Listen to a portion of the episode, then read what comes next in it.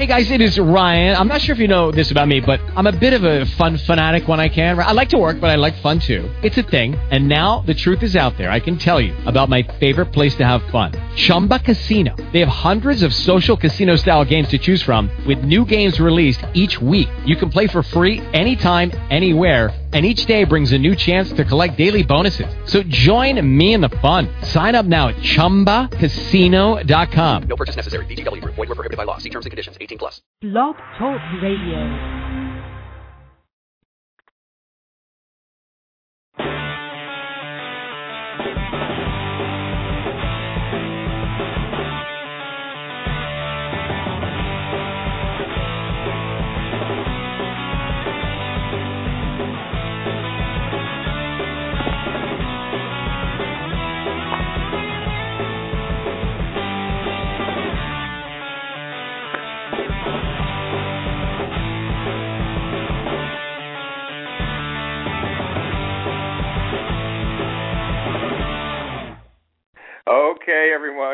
Welcome back. Welcome back. This is attorney Steve Vondran, licensed to practice law in California and Arizona, bringing you some on our Business and Real Estate Success channel. All right, today we have a really important topic. Um, we are seeing more and more of these claims and, and more people wanting information about copyright, um, especially my real estate broker clients wanting to copy, copyright their websites, wanting to know if they do podcasts, copy uh, real estate podcasts, can they use music from other uh, websites, and and um, what types of images can they use on their website? These kinds of issues are popping up, and wanted to talk a little bit about it, just get a little general information out there so that you're aware of this issue um, which I think affects a lot of people. I mean, so many things nowadays are on the internet, on the web, so to speak. So you want to have a basic understanding and familiarity with intellectual property law, in this case, the subprong of copyrights. Okay, so what is copyrights? Now, I, people get really confused when it comes to intellectual property, and, and how do I know that? I'll, sometimes I'll say something like, you know, uh, you know, attorney Steve Law up my sleeve, and someone will say, well, you should patent that.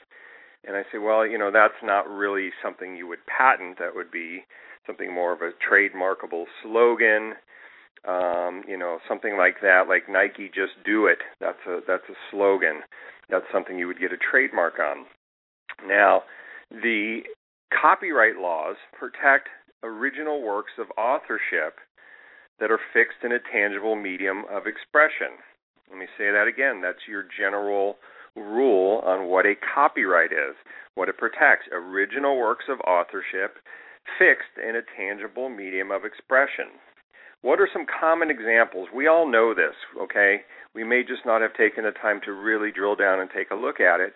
But you know, when you read a book, you know, you see the little copyright symbol on the bottom. When you buy music, uh, nowadays, you see pictures and and videos, and you'll see little copyright notices. When you see um, PDF white papers, uh, things that people have written, those kinds of things. So software, you've seen it uh, on software. It's in your licensing agreements when you agree to use software. Um, so copyright is everywhere, and especially in the digital world, where you have so many pictures and sound files and video files all these little things are fixed in a tangible medium of expression because they're actually something you can touch. Um, original works of authorship requires some modicum of creativity. It doesn't have to be a, a Rembrandt or the most amazing uh, art or song in, in the world. It just has to have some level of creativity. And facts and ideas are not protected. The expression of the idea can be protected when you fix it in a tangible form. But just saying, you know, uh, Mount Rushmore is 20,000 feet high, that is, you know, I'm assuming that's probably not exactly accurate. But if you have a fact, a facts are not copyrightable. Okay, so that's your general understanding. So any of these things that you're seeing on the on the web, on the internet. Um, some people mistakenly believe, and there's a myth out there, that if I see it on the internet, it's in the public domain. I can cut and paste, copy, swipe, download and use it all on my web page. I can use everything that's out there. It's all it's the internet. The world is free. No, not true. And that's a big misconception. So two of the big misconceptions are that everything on the internet is free and free to use. And the other misconception is sort of the difference between copyright and trademarks and patents, um, your three main areas of intellectual property. So so the copyright is all these original works fixed in a tangible form of expression. These are protected under the Copyright Act in 1976, and the person who creates is generally the owner of the copyright. So if you sit down and you write a book, well, you are the owner and have the copyright. However, if you have employees in the course and scope of their employment and they're creating works for your business, so you have somebody creating real estate flyers for you. You have somebody uh, creating logos and, and artwork for you to be used on your website. That would be considered a work for hire, a quote unquote work for hire. So those are situations where the owner, the employer, may be held to be the owner of the copyright. So even though they're not actually the ones creating it. So these are important considerations to keep in mind is who owns the copyright um, is it is it me? Is it someone else? Are there are there joint owners? Is it is it a what they call a joint work, co-authorship? Is it a work for hire? Um, those kinds of things. So you want to just be cognizant, and sometimes that's where you need a internet and intellectual property lawyer like myself to take a look at that for you and decide who's going to be the owner, who's going to own this thing, and are you going to register the copyright? Now, you do not have to register copyrights. When you put something in the tangible medium of expression, the minute it the, the ink hits the paper and it dries and it's a creative work, um, those kinds of things, you you automatically have copyright protection. Most people don't know that. Most people think, well, you you you must have to go to the copyright office and and and file a um, copyright application to protect it. No, it's not true. When it the minute that that expression is fixed in that tangible form and it's creative, it's original, bingo. You have inherent copyright protections. The main reason that people file copyrights is because it becomes I, I say this when you have a, a work that's important enough that, that is that if somebody copied it you would want to file a lawsuit against them then that's a good time to register your copyrights it doesn't cost you much you're looking at about 45 bucks.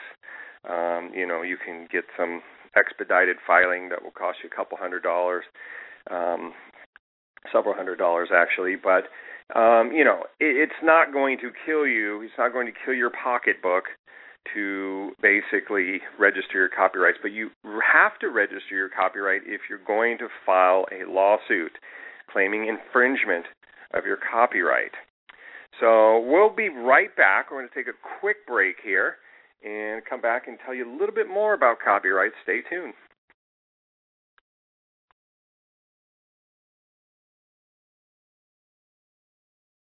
You are listening to the Vondran Legal Hour, where you will learn everything you need to know to sound profound at cocktail parties and impressive around the water cooler. If you have something to say, don't be shy. Call right now and speak your mind. The toll free number is 877 774 3195. That's 877 774 3195. And now back to the Vondran Legal Hour with attorney Steve Vondran. Okay, and we're back. And we were talking about copyrights and, and do you register your copyrights? What is a copyright? So you got a basic understanding of that what kind of rights do you have when you have a copyright? What's the point of it? What do you get? Um, basically, in the Copyright Act, 11 USC Section 106, it talks about a bundle of rights. Let's talk about that again. A bundle of rights. You get not just one right, you get a bundle of rights that you can do various things with. Each right is sort of an independent right that you can license out to somebody else. So I mean, if you really had a valuable work like a like a um, screenplay, let's say you had a screenplay, you could license the right to reproduce that to one entity. You could r- license the right to publicly perform that to another entity. So forth and so on. But your your rights are the right to to basically exclude others from doing certain things with your copyrighted work. Such rights to exclude include things like the right to reproduce, the right to distribute copies, the right to create derivative works, the right to publicly perform uh, your copyrighted work, publicly display is another right. So those are your your main bundle of rights and to make audio transmissions, those kinds of things. So you have the, these rights that are inherent to you, uh, whether or not you register. We talked about the benefits of registering as a requirement to sue and to seek statutory damages um, for infringement. And that's important where you have a situation where somebody takes a picture of yours and you may not really have, and they completely copy your picture in a, in a web web post of yours, and you say, "Well, I'm upset about this. This is verbatim, just copying, just taking my whole thing, and and, and my stuff ended up on somebody else's site, and it has their, and even they were even so stupid they left my phone number and my email address on there. Talk about wholesale copying." Um, but that becomes important when you want to try to seek statutory damages where you may not be able to prove any actual damages. So that's one thing, and those are those are important issues where if you think you have something important to protect, copyright page, a podcast, um, different logos that you've created, different real estate materials, whatnot, you may want to consult, call my office, and say, look, I need to talk about this. I want to get it registered. I don't want people copying this. So we've done those kinds of things.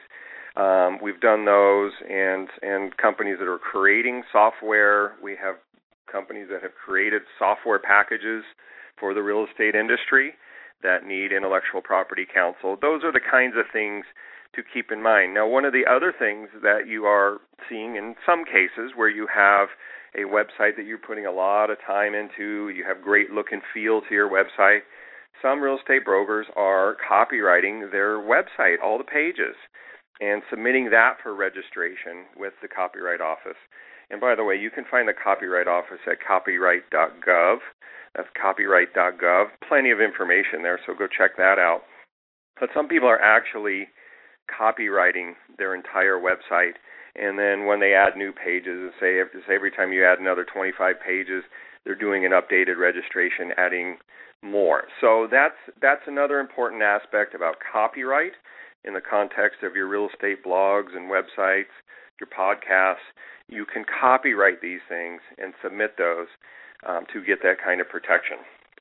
Okay, so um, we're going to talk about also the DMCA. If you have a website that allows, let's say you have a real estate website that allows people to upload and to post and to put links, to copy up pictures and do all that, you may need to consider registering under the 1988 DMCA, the Digital Millennium Copyright Act, which basically is an act that protects internet service providers from copyright infringement cases where you have no notice or knowledge of infringement and you're willing to take things down upon getting a DMCA notice.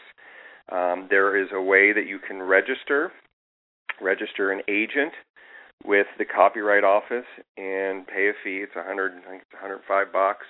You pay a fee, and then you you agree to comply when you get a notice that hey, there's something on your website that's infringing my copyrights then you you take it down and then you have a safe harbor where you don't have to worry about you getting sued for copyright infringement. So that's another important angle on copyright, something to bear in mind, and uh, another service that also we can provide for you. So um, we're going to be right back. We're going to close this out with probably what you came here for, what everybody wants to know about is the copyright fair use. What is a fair use? And when am I allowed to just, you know, sort of use somebody else's stuff in my website or on my podcast, in in my videos, um, those kinds of things? What's a fair use that will protect me from being deemed an infringer, a copyright infringer, the bad word? So hold on tight. We're going to do a quick commercial break. We'll be right back. The law offices of Stephen C. Vondran is a business, real estate, and intellectual property law firm. When your assets are on the line, call Attorney Steve. From corporate services and contracts to high stakes litigation, we've got your back. Call us at 877 276 5084 or find us on the web at attorneysteve.net. That's attorneysteve.net. Okay, we're back, and uh, we're talking about copyright. We're talking about what it is, how you get protection, whether or not you need to register, what things are worth registering. We talked a little bit about your bundle of rights, what you get when you have a copyright. Um, we've talked about the DMCA if you're a service provider, allowing people to post and interact on your website, considering filing a, a DMCA agent registration. We've talked about a lot of good things here. You've got a great, easy overview of copyright law. This is general information. This is not legal information. This is things for you to consider. Um, now, we're going to talk about fair use and what that is. 11 USC 107. USC stands for United States Code, by the way. It's not USC Trojans for some of you people out there. The USC didn't come up with all these rules. But um, anyway, Article 1, Section 8 of the United States Constitution talks about promoting progress of science and the useful arts by securing to artists and inventors the, the rights to their writings and discoveries. There's some things that are not protected, even despite the fact that somebody has a copyright in it, this and that. There are fair uses of other person's copyrighted uh, works, and you know, the, I guess probably the prime example we all know about this is, you know, teachers, teachers and scholarship and research, education. You know, you you print out an article because you want to share it with all your students. You're not trying to make any any money on it. Yes, the school is uh, for profit. The school is making money. There that much we know. So it could easily be argued that this is a commercial use of the copyrighted work. However, there are some points where we say, look, this is good. It's research. It's commentary um, you know, it's okay to allow someone to do that. We see it on the news all the time where the news may show a short clip of here's a wreck on the 405 or a chase. Whoever's taking that video has a copyright in that video because it's work fixed in a tangible medium. Um, but there are that's common in criticism. Those kinds of things are are are weighed in in this four factor test that courts will engage in when they're trying to figure out, and usually that means somebody got sued. Usually it means there was a pretty big reason why somebody was upset and wanted to file a federal copyright action, spend lots of money, and and go after somebody they allege to be an infringer. Um, when that happens, the courts are going to engage in this four-factor test. They're going to balance these factors. There's no one factor that's going to win or lose the day. The court's job by law, taking a look at this is to apply all these factors and try to come up with what a good decision is. Should this use be allowed as a fair and free use, or is this copyright infringement and, and this person should pay up? Um, so that becomes a big test, and, and, and we do fair cast, excuse me, we do fair use legal reviews. If you're a podcaster, real estate website owner, you have a software, real estate software type application, you know, we do these fair use reviews for you, and we can talk to you about these four factors in greater detail in regards to your particular use. But here's what the courts look at. One, the purpose and the character of the defendant's use the purpose and character of the use. What are you using it for? Is it just for is it for first amended pr- protected free speech? Are you just commenting and criticizing or is it for re- re- reporting and teaching research those kinds of things um, or are you using it to try to make money? Are you trying to just are you substantially copying their work, saying you know I, I, this is a great idea and I want to make some money on it? Um, riding off their backs is another way to look at it. Um, where you're trying to make commercial use and riding off their backs and, and, and dipping into their market, so to speak, um, that is going to weigh against you in the fair use analysis. If it's for reporting, commenting, researching, sort of non-commercial use, um, having fun, like a parody, those kinds of things may weigh in your favor of this being a fair use. So it's just it's a balancing test. The court's going to weigh it and go, you know, try to get a sense. Well, what's this guy doing? What's this gal doing here? Um, is this good or not? The second uh, factor is the nature of the work. What's the nature of the copyrighted work? Um, which is a factor, but it, it's usually considered by most not to be a huge factor, but it is something that's weighed. Uh, but getting to the um, more important factor is the amount in substantial. This is number three: amount and substantiality of the portion taken. The more you take, the more it lends against a fair use. The least, the lesser amount that you take, the more it lends into your favor. This is a fair use. Why? Because you can comment on somebody's thing. You can you can show um, you can comment on somebody's artwork for for five seconds. You can as or a video, let's say, and you could show the video, comment on it for five seconds, and then move without showing the whole video. You don't have to completely rebroadcast the whole video. So a factor that's very important that they're going to look at is how much did you take? Okay, this comes up oftentimes with a parody.